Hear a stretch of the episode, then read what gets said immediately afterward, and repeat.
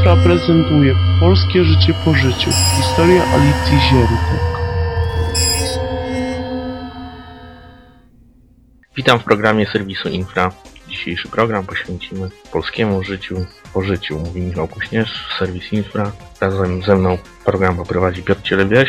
Witam. Jak powiedziałeś, zagadka życia po życiu i wizji z okresu śmierci klinicznej to zjawisko bardzo dobrze znane i wciąż tajemnicze. I dziś będziemy gościć parapsycholożkę, malarkę Jasnowic, panią Alicję Ziętek, która opowie nam o swoich doświadczeniach. Witam pani Alicjo. Chcieliśmy zadać e, pani kilka pytań dotyczących głównie zjawiska NDE, czyli doświadczeń z pogranicza śmierci. Wiele osób pyta nas, jak to jest, bowiem w ostatnim okresie naukowcy stwierdzili, że jest to zjawisko w pełni wytłumaczalne. My dzisiaj chcielibyśmy przybliżyć to wszystkim w sposób bardziej, powiedziałbym, oddolny. Pani po prostu, jak te doświadczenia wyglądają z perspektywy osoby, która to przeżyła. Takie pierwsze pytanie będzie się może wiązać z tym, jak wyglądało to Pani doświadczenie i w jaki sposób do niego doszło. Moje doświadczenie było dla mnie wielką niespodzianką, ponieważ ani nie, o tym nie słyszałam, ani o tym nie czytałam. Po prostu to doświadczyłam. I najciekawsze było to, że po tym jak wróciłam z tego doświadczenia, zaczęłam żyć już swoim życiem. Niestety nie potrafiłam być taka, jaka byłam poprzednio. Radykalnie się zmieniłam. Nawet mój mąż mi powiedział, że jestem nie tą Alicją, którą poślubił. Owszem, doświadczenia te NDE na mnie wywarły ogromne wrażenie. Pierwsze, sam fakt tego, że byłam poza ciałem. Byłam świadoma wszystkiego, co odbierałam, świadoma tego, co się wokół mnie działo. Niemniej jednak nie mogłam zrozumieć, dlaczego nie ma reakcji. Zjawisko fizyczne, które y, nie było mi znane ani z książek, ani z wiedzy. Był to dla mnie tym bardziej szczególny moment y, ze względu na to, że urodziłam trzecią córkę i już y, w czasie przebiegu tej ciąży mówiłam mężowi, że moje życie jest zagrożone i czułam nadchodzącą śmierć. Mąż y, nie dawał mi wiary. Niemniej jednak instynkt bądź jakieś przeczucie było tak silne, że, że ono nie odstępywało mnie aż do dnia, w którym faktycznie nastąpił ten moment. Dostałam krwotoku. Rodzina, najstarsza córka i mąż y, wezwali pogotowie, pomagali mi utrzymać się przy dobrym samopoczuciu w cudzysłowie. Kartka przyjechała, zawiozła mnie. No i miałam bardzo duży upływ krwi. Zresztą w tym momencie, kiedy ja jechałam, to już czułam, że mi jest wszystko jedno, spać mi się chciało, zimno mi było. No i już na sali operacyjnej straciłam kontakt z rzeczywistością. Zrobiło się czarno, po czym znalazłam się zupełnie w innym kadrze. Y, widziałam to, co się działo wokół mnie, byłam w szpitalu, widziałam swoje ciało, reagowałam na lekarzy, żeby mnie nie ruszali, że jestem zdrowa, że nic mi nie jest. Jednak coś było nie tak, ponieważ czułam, że ja się mogę swobodnie unosić w powietrzu. To było niezwykle dla mnie no, zaskakujące. Y, następnie zaś y, próbowałam zrozumieć, dlaczego tak jest, że ja próbuję dotrzeć do lekarzy, oni na mnie nie reagują. Po czym wypłynęłam i szukałam dowodu na relacje, na kontakt z ludźmi poza szpitalem. I wtedy sobie po prostu pomiędzy blokami, wśród obcych ludzi, stawałam im na drodze, próbowałam wymuszać im swoje reakcje na mnie, no niestety nikt nie reagował to było dla mnie, już wtedy zaczęło być to dla mnie w zasadzie bardzo dramatyczne przeżycie, bo nie, zrozumie, nie rozumiałam, jak to może być, że ja wszystkich widzę, wszystkich odbieram i tutaj w pewnym momencie nikt na mnie nie reaguje. W czarnej rozpaczy, bo niestety tak, tak mm, do takiego stanu doszłam, poczułam się jak osoba wyrzucona gdzieś do śmietnika, niepotrzebna nikomu i w ogóle bezużyteczna. Wtedy pojawiło się światło i przyniosło mi na zupełnie inną rzeczywistość. No, ja ją przybliżę w skrócie do raju, bo tak też można powiedzieć. Cudowna przestrzeń, gdzie była idealna harmonia, harmonia moja z tą przestrzenią, ta przestrzeń wzajemnie na siebie oddziaływałyśmy. Nawet doszło do tego, że mogłam dotykać roślin. Zanim y, przeniknęłam do tego raju, to jeszcze przechodziłam przez taką materię o diamentowych, barwach. Kojarzy mi się to z wodą, kojarzy mi się to z pięknie błyszczącymi y, mikroświatełkami. Niemniej jednak nie mogłam. Przeniknęłam tą materię i dopiero wtedy miałam bezpośredni kontakt z tym rajem, czyli mogłam dotykać kwiatów, mogłam obcować z tą naturą, którą, która mnie otaczała.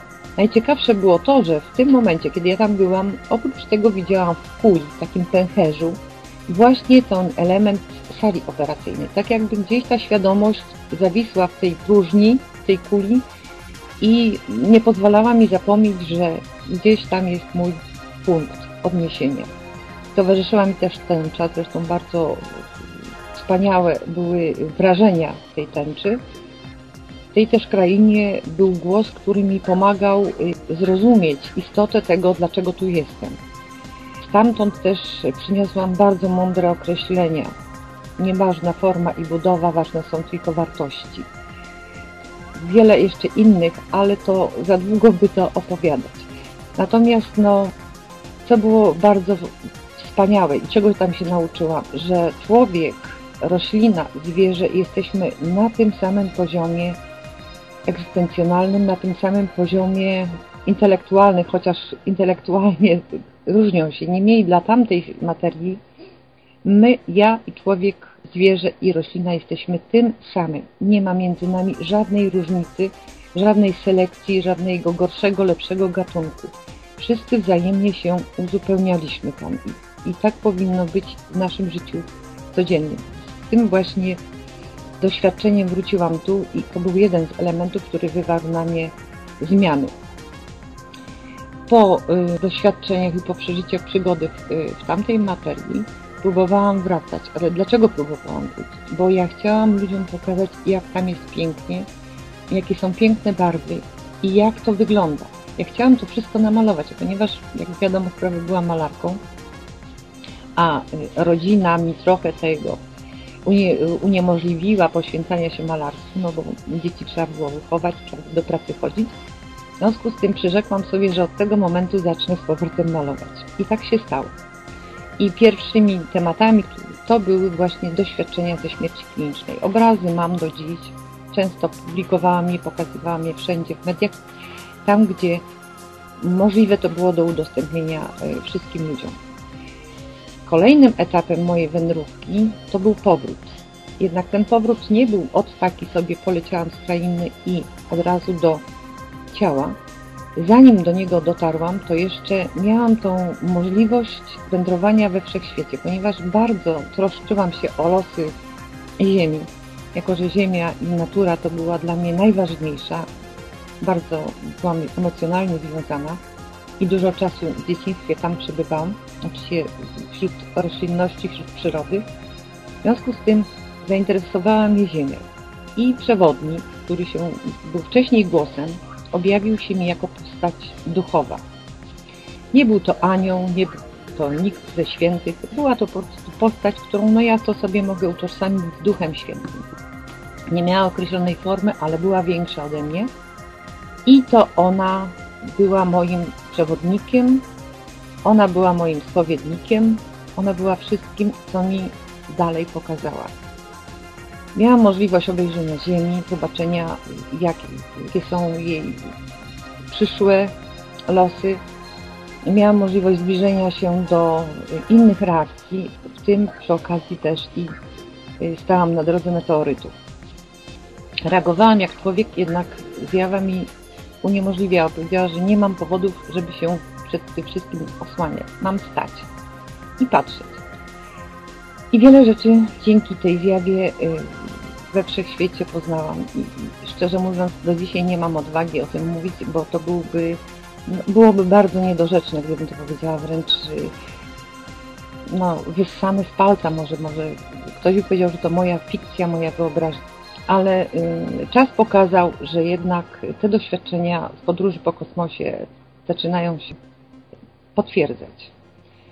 Był element, w którym ja z ciekawości chciałam przeniknąć do czerwonej materii. I w tym momencie zjawa mi powiedziała, żebym tam nie leciała. Zresztą zauważyłam, że i zjawa się zatrzymała. I wtedy sobie pomyślałam, że to chyba jest ten element piekieł. Czerwone to piekło. i w panice zaczęłam uciekać, bo bałam się, że jakaś, jakaś inna zjawa mnie porwie, wchłonie i będę przeżywała koszmar. Bo w tym momencie poczułam tak się jak matka krzycząca do małego dziecka nie leć pod koła samochodu. Była tak zjawa, taki element emocjonalny od niej odebrała. Takie odczucie emocjonalne od niej odebrała. Wtedy wróciłam w panice i powiedziałam, ja już mam dość, chcę wracać do ciała, chcę wrócić. I wtedy faktycznie zaczęłam wracać i nie pojawiło się źródło światła, lecz tym razem pojawił się tunel. Był taki mglisty, ciemny na starcie, a im bliżej się zbliżałam do ciała, tym bardziej on się rozrzedzał, był jaśniejszy i tu w tym momencie obudziłam się już na sali. Rozejrzałam się, zobaczyłam, że wokół mnie już są lekarze. Wtedy zapytałam się, gdzie jest ta łąka, gdzie jest ta kraina, gdzie ja jestem. Zobaczyłam uśmiech na twarzy jednego z młodych lekarzy i mi się tak głupio zrobiło, że natychmiast chciałam wracać i z powrotem umrzeć. Był to najgorsza rzecz, jakąkolwiek doświadczyłam w tym stanie. Się czułam skompromitowana. Ja nie lubiłam, kiedy ktoś się ze mnie śmiał. Nikt się zresztą nie lubi. Natomiast uważałam, do dzisiaj uważam, że lekarze powinni bardzo ostrożnie się zachowywać w momencie, kiedy ludzie wracają do tego stanu. Tak się wściekłam, że powiedziałam, że ja mam dowód, że to, co ja doświadczyłam, nie jest idiotyzmem, nie jest to jakaś halucynacja i że ja nie jestem nienormalna. Fakt, że po powrocie do ciała nie zdawałam sobie sprawy jeszcze z jednej rzeczy, że ja bełkotałam. Jak się okazało, mój mózg już nie był w stanie przekazywać zdań. Ja wiedziałam, że na przykład łyżka to jest do jedzenia, ale nie powiedziałam, że to jest łyżka, bo mój mózg zapomniał wyrazy. Nie umiałam się komunikować z ludźmi. I to sprawiało wrażenie, być może lekarze tak uznawali, że mam jakieś zaburzenia psychiczne, a tu nie o to chodziło. Ja świetnie odbierałam czynniki zewnętrzne i ze względu na to, że pamięć mi się wymazała wyrazów, nie mogłam właściwie tego wszystkiego przekazać. Dopiero później lekarz mi powiedział, żeby się nie martwiła, taki starszy lekarz, że wszystko wróci do normy. I mi wtedy powiedział, że ja byłam dwa dni w śpiączce i moje ciało, nerki nie pracowały, po prostu już miałam niewydolność pracy nerek, no i miałam dramatyczne zmiany w mózgu, więc było to dalekie posunięcie tego przypadku. Wróciłam do domu, pytałam się do męża, dlaczego mnie nie odwiedzał, że mam pretensje, bo go nie widziałam. Powiedział, że nie mogłam, bo ja byłam na ojomie i lekarze mówili, że dziecko przeżyje, a mój stan zdrowia jest do ostatniej chwili niepewny i tylko czekać. Także tak przeżyłam tą swoją przygodę dotyczącą NDE, no i powitania po tym stanie. Zresztą powiem szczerze, że to powitanie sprawiło, że chciałam udowodnić za wszelką cenę wszystkim lekarzom, że nie jest to prawdą, że to są jakieś, jakaś halucynacja, ponieważ zastanawiałam się, dlaczego mój mózg skasował całkowicie pamięć wyrazów, wszystkiego tego, czego się nauczyłam, że miałam chwilowy zanik pamięci o tym, że ja mam rodzinę. Natomiast bardzo dokładnie pamiętał relacje z tamtej wędrówki za światów.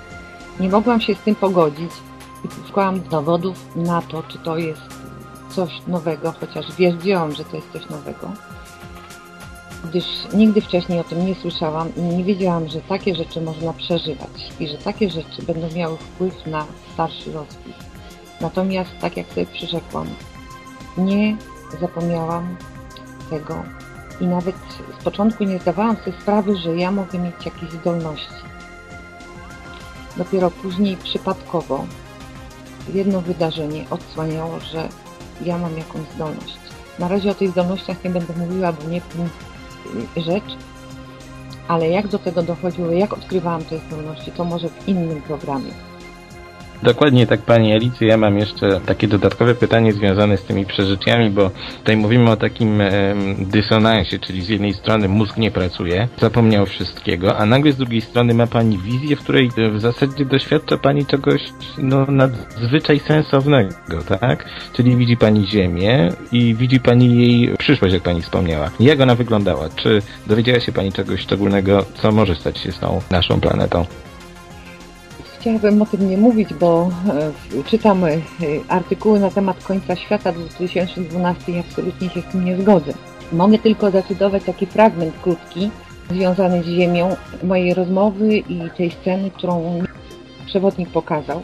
Ja mówię, że Ziemia przez styl, przez życie, przez y, traktowanie przez człowieka ulega no, w jakiś sposób uszkodzeniu, zatruciu.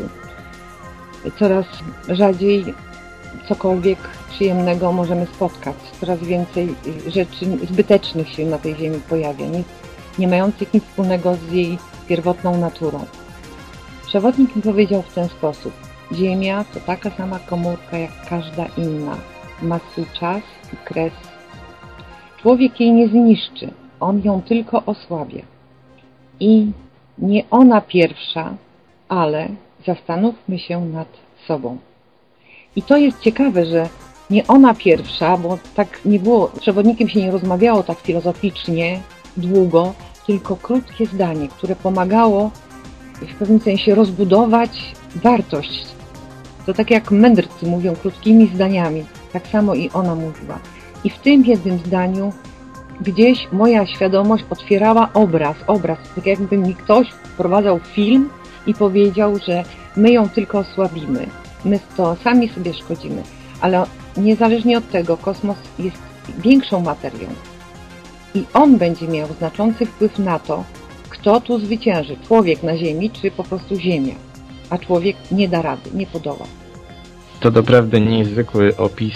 Rzeczywiście osoba po prostu z boku stojąca, która chyba nie przeżyła tego sama, albo się nad tym nie zastanawiała nigdy, no nie dopuści do siebie, że takie rzeczy się dzieją i czegoś takiego można dowiedzieć się de facto, będąc nieprzytomni i będąc jedną nogą w zaświatach. Ale przejdźmy może do takiego drugiego pytania, bo zdarza się, że ludzie, którzy doświadczają wizji w czasie śmierci klinicznej, no, mają te doświadczenia wcale nie pozytywne. To znaczy, pani wspomniała o tej wizji jakiejś czerwonej materii i piekła, tak? Wiele osób się tam dostaje i y, chociaż w w literaturze krąży opis tego raju po drugiej stronie tego, e, tej podróży do, do przez tunel, gdzie można spotkać bliskich. Dużo osób twierdzi, że no, dostało się do miejsca, w którym raczej by nie chciało przebywać. Czy słyszała Pani o podobnych relacjach? Tak, słyszałam o podobnych. Niemniej jednak ta czerwona materia nie kojarzy mi się dziś obecnie po zbadaniu i przyjrzeniu się szerzej mojemu doświadczeniu, bo kierowałam się swoimi doświadczeniami, swoimi obrazami, które widziałam. Jednak czerwona materia jest jakby zupełnie inną strukturą, w której to tak jak struktura tlenowców i beztlenowców, do której jest nam nieprzypisany akurat i tej nawet zjawie jakby patronowanie czy, czy strzeżenie. Jest to taki rewir, coś jak królestwo, jak państwo, tak jak ryba w wodzie, nie mogąca żyć w tlenie, prawda, a my odwrotnie. Czyli to jest jakby rozwinięcie dalszego układu, więc mówię o tym, co mi ten, we wszechświecie poznałam i o czym nie chcę mówić, w którym nawet zjawa moja nie ograniczała, ponieważ ja miałam program akurat, z tym programem żyłam i wszystkie dane dotyczyły takiego, a nie innego kształtu budowy i, i nawet właściwości.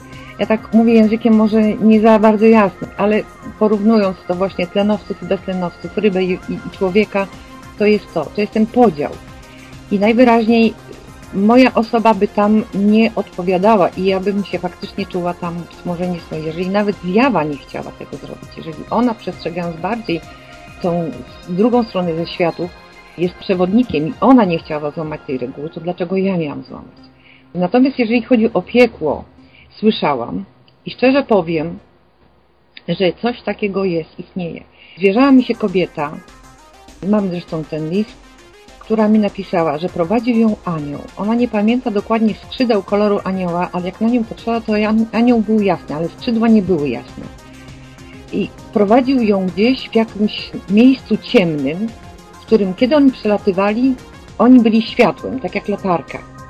Odsłaniali skaliste góry, to znaczy się skały, ściany skalne, w których były jakieś żyjątka i ona mówiła, ja tych żyjątek tutaj nigdy nie widziałam. Często mi się kojarzy to z naszymi sennymi koszmarami, z legendarnymi bytami, w sensie demonami. I ona mówi, one były bardzo przerażone. I nie wiem czemu ten anioł mnie tam prowadził. I ja chcąc poznać bliżej jej historię, chciałam po prostu poznać jej osobowość. Na czym polegała ona. Po prostu ona się czuła jak mały pisklak, bała się wychylić, bała się żyć całą pełnią swoją. Zawsze była gdzieś w tłumie, schowana, skryta, niedowartościowana. I anioł jej to chciał pokazać, że człowiek, który nie wychodzi naprzeciw swojej wartościom, może być w jakiś sposób do takiej pozycji przeniesiony, żeby tam pokonać te lęki, pokonać te słabości. My walczymy o to, żeby coś zrobić dla siebie. Niekoniecznie, nieistotne jest to, czy jak ja pracuję, gdzie ja pracuję. Istotne jest to, to, co ja ze sobą niosę, co ja chcę przenieść, co ja chcę sama sobie udowodnić, albo też co mnie uszczęśliwia, co sprawia, że ja się czuję dowartościowana. Niekoniecznie dla mediów, dla popularności, ale dla samej siebie. I to właśnie jeden był z przykrzejszych obrazów. Jeden pan mi znowu powiedział, mówi, że on trzykrotnie wchodził, stracił przytomność i wchodził w ciemność. Była totalna ciemność, całkowita czerń, natomiast słyszał tylko głosy. On nie widział nikogo, w ogóle nie miał światła. I co najgorsze, że te głosy szydziły. Ja się zapytałam tego pana, czy bardzo często pan po prostu drwił z innych ludzi. On mówi, no bo mnie drażnią. No mówi, to usłyszał pan echo samego siebie. Po prostu człowiek widzi to tam, kim sam jest. Więc jeżeli ja byłam wychowana w środowisku natury, ja byłam bliska, zżyta z naturą, uwielbiałam zwierzęta, uwielbiałam przyrodę i w związku z tym ja to zobaczyłam. Ja widziałam świat pozytywnie, a niektórzy ludzie czasami widzą tylko siebie, a nic innego nie widzą. I potem wchodząc w ten stan, doświadczają to, co jest ich podstawowym błędem. Poza tym, że mogą jeszcze obejrzeć film przeszłości, czyli zobaczyć swoją biografię, swojego życia.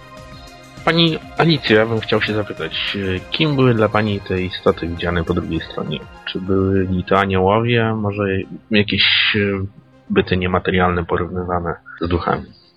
To znaczy się, na szczęście ja miałam kontakt z jednym bytem, który, jak już wcześniej no, określiłam, była to postać, która bardziej przypominała swoim wyglądem duszka, kreskówki i nie miała wyra określonego wyrazu twarzy, natomiast miała coś, co nazwijmy było dla mnie no, zaskakujące. Miała zdolność przenikania do mojego umysłu, do mojej świadomości. Nie mogłam się przed nią w żaden sposób osłonić. Natomiast coś ciekawe też, że w momencie, kiedy czułam się gdzieś tam paraliżowana, nieśmiała, bądź chciałam, nie miałam odwagi, jak się do niej zwrócić, nie wiedziałam jak, to ona dodawała mi otuchy, jakby podpowiadając mi, jak mam wyjść z tym, co chcę powiedzieć. Czyli pomagała mi podjąć samej decyzję. Jeszcze jest inna ciekawa rzecz, która mnie bardzo zainspirowała. To jest to, że kwiaty, z którymi ja miałam kontakt, były kwiatami, one do mnie przemawiały i reagowały, i odbierałam ich osobowość jak, jak niczym osobowość ludzką. One były w jakiś sposób poselekcjonowane, na przykład białe i żółte miały, były bardzo zadowolone z siebie. Wszystko, co sobie mówiły, to było pełną radością. Niebieskie kwiaty natomiast mnie prosiły o coś, czego nie, były, nie dokończyły. Inaczej jest z czerwonymi. No, czerwone kwiaty to były y, bardziej, powiem szczerze, że bardziej przestrzegały, bądź na podstawie swojego jakiegoś doświadczenia, żebym ja na przykład tego nie robiła. Najciekawsze było to, że ja nie chciałam wręcz ani wierzyć, ani słuchać temu, co widzę i słyszę. Mówię, jakże kwiaty mogą do mnie przemawiać, przecież to chore, prawda, w naszym społeczeństwie. I szczerze mówiąc, naprawdę, ja tak myślałam. Ja nie byłam w stanie pogodzić się z tym, że one mówią. Bo u nas rozmowa bądź odbieranie, stwierdzenie, że, że kwiat do mnie powiedział, no to jest oczywiście pan psychiatra, pani psychiatra. Natomiast tam tego nie ma. I ja się nie mogłam pogodzić i wtedy ta, ten głos powiedział do mnie odpuść sobie i słuchaj, wysłuchaj, czyli pozwól słuchać tego, co słyszysz, tak? Przyjmij to do wiadomości, posłuchaj, słuchaj tak jak radio w audycji. Nie mamy bohaterów, ale mamy głos. I dopiero wtedy sobie odpuściłam faktycznie. I wtedy zrozumiałam, wpadłam od razu takim akcentem. Boże, przecież te kwiaty żyją i cierpią, a ja po nich depczę. I spojrzałam na swoje stopy, okazuje się, że nie. Ja tak jak Jezus szedł nad wodą, ja tak nad tymi kwiatami stąpałam. Ani jednego kwiatka nie zadepczałam. I to jest ciekawe, bo też mogłam te kwiatki zerwać, bo mi wolno było zrobić co zechcę, ale ja nie miałam sumienia, nie potrafiłam. Przecież mówię, tak samo żyją, to samo czują, to, tak samo reagują jak ja, chociaż inaczej wyglądają. Więc jakaś, jakąś świadomość każda roślina ma, jakąś świadomość ma zwierzę. Dlatego mówiłam, że to bardzo uczy i nieważna, tak jak ta forma i budowa, prawda, ważne są tylko wartości, zrozumienie jedności i potrzeby, wzajemnej potrzeby jednego drugiego utwierdziło mnie tylko w tym przekonaniu, no, na chłopski rozum. Nie ma drzewa, nie ma cienia, nie ma cienia, jest słońce, jesteśmy spaleni, sprażeni, nie ma drzewa, nie ma tlenu, czyli jedno bez drugiego żyć nie może. Wszyscy po coś jesteśmy i czemuś służymy. My poznajemy siebie, ale jednocześnie szanujemy, powinniśmy szanować to, co nas otacza. Pani Alicjo, wspomniała Pani właśnie o tym, że ta istota, którą Pani widziała, wygląda jak przewodnik, także może ją Pani porównać z Duchem Świętym. Natomiast ja mam jeszcze takie pytanie, czy wśród relacji, z którymi się Pani spotkała, e, znajdowały się jakieś opisy innych istot, to znaczy e, naukowcy twierdzą, że w stanie śmierci klinicznej w czasie wizji NDE ludzie mogą zobaczyć to, w co wierzą, czyli na przykład hinduista zobaczy Krishnę, katolik zobaczy Chrystusa i tak dalej. Z czym spotykali się ludzie, z którymi Pani miała kontakt? Ludzie, którzy przeżyli śmierć kliniczną. E, To znaczy się powiem szczerze, że to jest prawda, bo każdy ma indywidualność. Jedni y, uwielbiają być z ludźmi, obcować z ludźmi, y, dla nich się poświęcać, inni obcują ze zwierzętami, jeszcze inni uwielbiają wędrówki, podróże i to wszystko, co jest ich indywidualnością, ich pasją, jest podstawowym obrazem ich jakby uzupełnieniem po tamtej stronie. Czyli im się uzupełnia, wzbogaca się ten, te relacje ich marzeń, ich pragnień. Natomiast, tak jak już powiedziałam, to, że się pojawia jakiś y, Bóg święty, czy ktoś bliski, czy babcia, czy dziadek, czy Hari Krishna, czy jeszcze jakiś Buddha, czy tam jeszcze inny Allah, nie ma znaczenia. Tak jak mi ten przewodnik powiedział, nieważna forma i budowa, ważne są tylko wartości. I to się liczy. Obrazy są symbolami, które doprowadzają nas do pewnej wartości duchowej i one powinny na nas mieć największy wpływ. Wartości duchowe, a nieważne to, jaki Bóg przed nami stoi, jak go nazywamy, bo Bóg jest jeden, świat jest jeden. Mamy, tak jak już powiedziałam, z tą czerwoną, granatową materią, my podlegamy pewnemu porządkowi, o którym y, tak tutaj z tego punktu widzenia rzeczywistego, to my nawet nie mamy zielonego pojęcia, ponieważ my jesteśmy tylko cząst, znamy cząsteczkę tego, co jest przed nami jeszcze w dalekiej przyszłości i, i również co może nas spotkać po tamtej stronie. Także ja też, mimo że widziałam dużo, ja do dziś uważam, że to jest tylko przedsionek tego, co może toczyć się jeszcze i być dalej.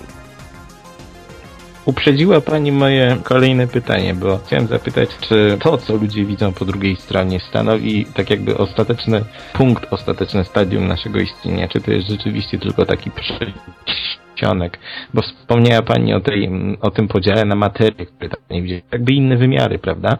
Ale chciałbym zapytać, czy to, co Pani widziała, będąc właściwie w zupełnie innej rzeczywistości, czy zdawało się Pani, że to jest ostateczny koniec i kres, raj, tak jak uczy religia, czyli nic poza nim, czy może jest to właśnie przedsionek na drodze do jakichś, no nie wiem, wyższych rzeczywistości, innych wymiarów? Jest to niestety przedsionek rzeczywistości do dalszych wymiarów. Ja mam namalowany obraz mózgu, w którym definiowałam jakby rozmiar i etap naszego istnienia. My jesteśmy energią i świadomością jednocześnie. Najistotniejsza jest świadomość, która sprawia, że istnieje pewien harmonogram zadań. To, co ja e, przeżyłam, oceniam jako przedsionek tylko pewnej dalszej rzeczywistości. To, co jest w NDN, ma uporządkować nas samych wobec procesu, który gdzieś tam jeszcze dalej rozkwita czy istnieje. Chodzi o to, żeby nie było nic uszkodzone, przepraszam, w cudzysłowie uszkodzone, żeby nie było jakieś zwichrowania, żeby ta postać duchowa była czysta, żeby nie było egoizmu, żeby nie było ja tego nie lubię, ja tego nie chcę, żeby były wydestylowane z nas najgorsze cechy, które sprawiają, że można wprowadzić chaos, można zepsuć pewien układ. I tego jestem pewna, y, ponieważ to ja byłam doszlifowywana, to mnie douczano, to ja nabierałam wiedzy i wiem, że wszystko, co ja doświadczyłam, dotyczyło bezpośrednio mnie, więc musiałam się wyzbyć słabości, które we mnie tkwiły. Jeżeli miałam silną osobowość, a nic z tego nie robiłam, to nauczyłam się, że ja muszę wychodzić naprzeciw i walczyć. Ja muszę umieć ingerować, czyli nie na siłę, nie za wszelką cenę, tylko wtedy, kiedy taka zaistnieje konieczność, jeżeli ktoś mnie o nią poprosi. Czyli jakiś porządek musi być utrzymany. Dopiero wtedy, kiedy to wszystko się ustabilizuje, kiedy już będziemy idealnie synchronizowani z tamtą materią, z rajem i będziemy akceptować rośliny i zwierzęta na tym samym poziomie co my, nie będziemy nad człowiekiem, drugim po Bogu, dopiero wtedy możemy doświadczyć dalszych przygód, przejść w zupełnie inną strefę, którą jak mi zasugerował poniekąd przygotowując mi, to powinnam pominąć, bo to jest moje osobiste doświadczenie, osobisty przekaz, jak to się mówi, wola dla mnie samych. I ja dlatego wiem, że to nie jest koniec i wszystkie doświadczenia, które y, ludzie przeżyli, są bardzo istotne. I nie polegają one na tym, żeby powiedzieć, że ja widziałam to, tamto i ja naprawdę wierzę w Boga. Nie, polega to na tym, żeby to wszystko, co się dowiedziałam o sobie, co poznałam, mi służyło w dalszym rozwoju, ułatwiało mi drogę do tego, żeby się zmienić. Dlatego mi mąż powiedział, że już nie jestem tą Alicją, jaką lubił, już się radykalnie zmieniła. Ponieważ moje spojrzenie na rzeczywistość, na problemy społeczne, na mnie samą uległo radykalnym zmianom, bo wiem, że łatwiej mi będzie przeniknąć, co się mówi, w dalszy etap tamtego wymiaru. To pytanie z kolei nasuwa mi następne. A co z kwestią reinkarnacji? Bowiem pani tutaj poruszyła bardzo ważny temat, tak, dla wielu osób. Temat docierający się praktycznie o zagadnienia filozoficzno-religijne. Natomiast w swojej pracy, w swoim zajęciu psychologa musiała się pani spotkać z wieloma osobami, którym problem no właściwie żyć życiu, ale też i poprzednich wcieleń był bliski, bo często pojawiają się takie relacje. Czy rzeczywiście jakoś potem NDE zmieniło się Pani podejście do zjawiska reinkarnacji i czy spotkała się Pani w swojej pracy z no, dowodami na jej istnienie? To znaczy się, jeśli chodzi o reinkarnację, to mi się wydaje, że to jest uzasadnione, że takowa istnieje. Chociażby dlatego, że osoby, które doświadczyły MDN miały na to dowód bowiem ich doświadczenie sprawia, że człowiek się zmienia, a reinkarnacja, jak wiemy, to jest zjawisko, w którym człowiek się wciela i mm, przeobraża się do postaci tej samej, tylko po to, aby naprawić swój jakiś błąd. Natomiast osoby, które przeżyły NDE, one ulegały, znaczy ich osobowości ulegały automatycznie przewartościowaniu i na tym właśnie polega ta nasza rzeczywistość. Z drugiej zaś strony doświadczenia też wiem, po co miałby człowiek na przykład nie nauczyć się czegoś. Czy jego przewodnik w jakiejkolwiek postaci by nie występował, miałby nie pokazać mu, co było jego błędem, ten film przeszłości, prawda? To wszystkie zjawiska, które doświadczają osoby w stanie NDE, są wskazówką na to, że to jest ważne. I szczerze mówiąc, jeśli chodzi o mnie, ja wiem, ja czuję i wiem, że przypisana mi jest jakaś rola. Z tym, że znowu nie powiem, bo to jest moje indywidualne.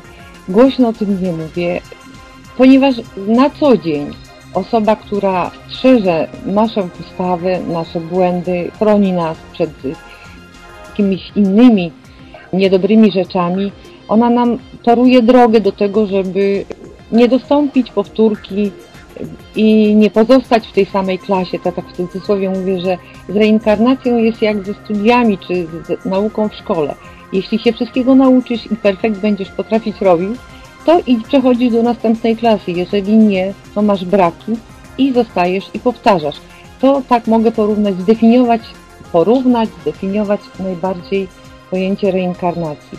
I znowu tutaj, jak już powiedziałam, nieważna jest forma, nieważna budowa, ważne to jest, jakie zestawienie w nowym życiu nasi bohaterowie będą mieć. Na pewno podobne cechy osobowościowe się ze sobą zetkną. Inna rzecz, że jeżeli osoba jest bardzo wysoko wrażliwa albo ma zdolności, jeżeli ma wysoce rozwiniętą empatię, to ona jest w stanie odsłonić kurtynę swojej wcześniejszej inkarnacji. I stąd właśnie mówię, że nie wszyscy to potrafią odebrać, nie wszyscy to potrafią wyczuć.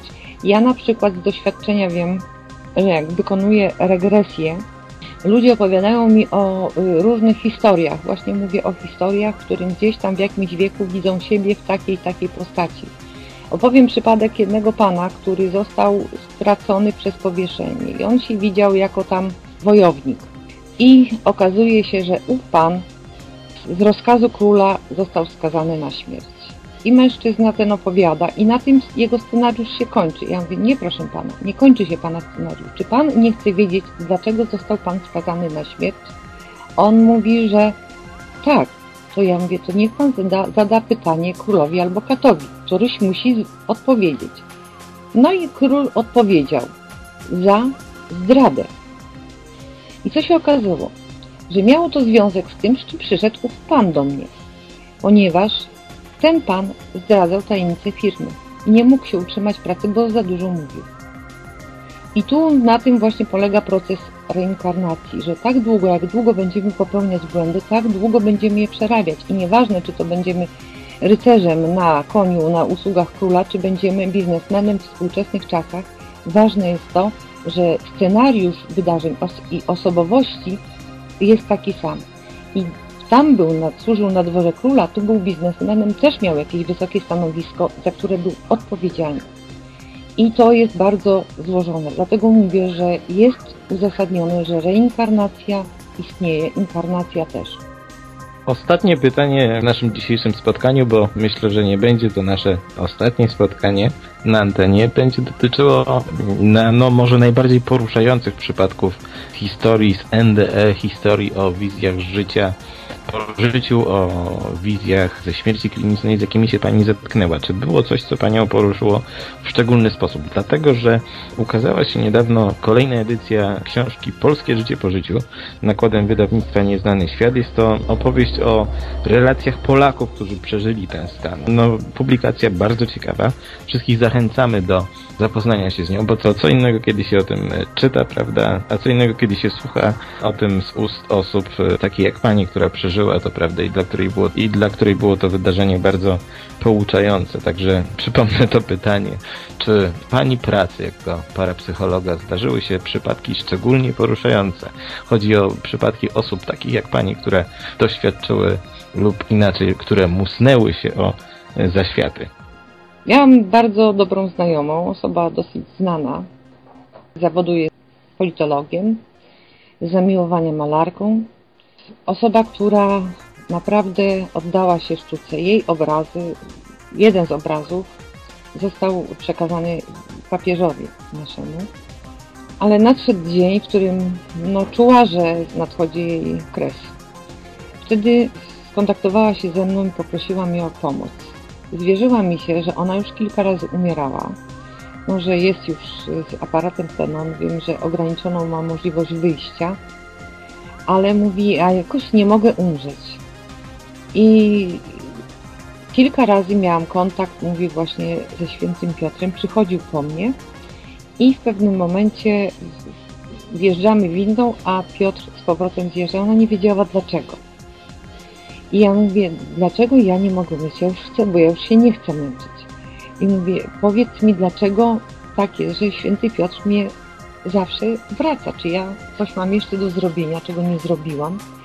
No i ja mówię tak, powiedz ty mi coś ty do tej windy wpakowała. No i ona mi opowiada, że wpakowała wszystkie swoje najcenniejsze rzeczy, z którymi emocjonalnie była zżyta. Wszystkie swoje prace, obrazy. I mówi, bo ona się z tym nie rozstanie, swoje projekty i tak dalej. I ja mówię tak, ale po co ci tam? Przecież te obrazy, które ty namalowałaś tam będą. Zostaną przeniesione razem z twoją pamięcią, z twoją świadomością.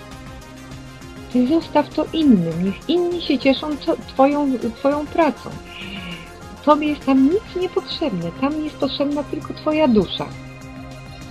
I ona dopiero zrozumiała, w czym jest rzecz. I ja mówię, Alusia, naprawdę, wierz mi, nic ze sobą nie zabieraj. Im więcej rzeczy ze sobą stąd weźmiesz, tym bardziej będziesz tam obciążona, będzie ci ciężej.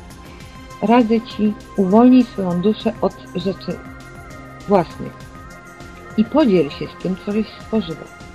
Kolejny bardzo spektakularny dla mnie przypadek, który mi później posłużył do tematu, czy śmierć kliniczna istnieje, to było zwierzenia pani Marii, która mi opowiedziała o podróży jej matki, będącej w szpitalu. Była to kobieta, która zajmowała się rolą, więc typowy rolnik i serce za nie mogło.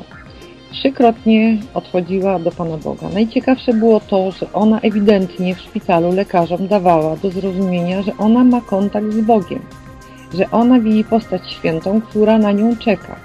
I jej powiedziała tak, córuś kochana, ja się z Tobą muszę pożegnać i powiedz temu stolarzowi, niech szykuje dla mnie trumnę.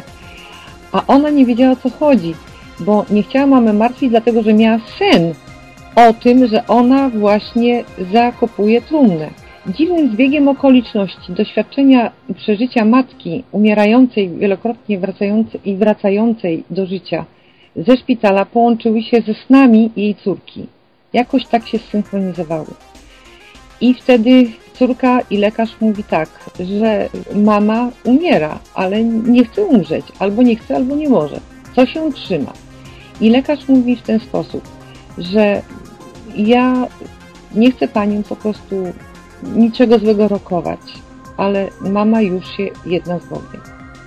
My ją dwukrotnie sami do życia przywracaliśmy i w końcu ona z pretensją do córki, dlaczego wy żeście mnie do życia przywrócili. Przecież jest tam tak dobrze, tak mi było dobrze, tak mi ciepło, tak mi lekko, a wy żeście mi przerwali moją drogę, podróż. I córka wtedy powiedziała to, co mama powiedziała. I lekarz mówi tak, ja wiem.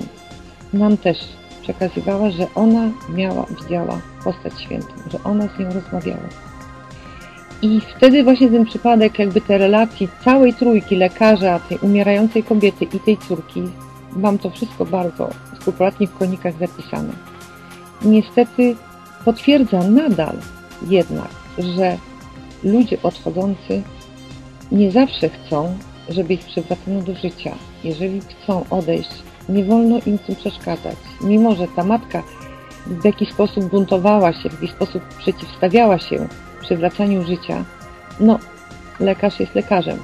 Dopóki się da, dopóty się ratuje. Dopiero córka pogodziła się i powiedziała, jeżeli mama ma taką wolę, jeżeli dane jest, to niech odejdzie, bo będzie cierpieć.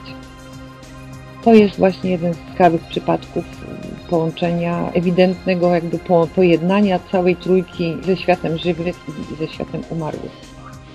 Pani Alicja, dziękujemy za tą e, niezwykłą i jakże pouczającą rozmowę, bo myślę, że wiele osób uzna ją za właśnie taką.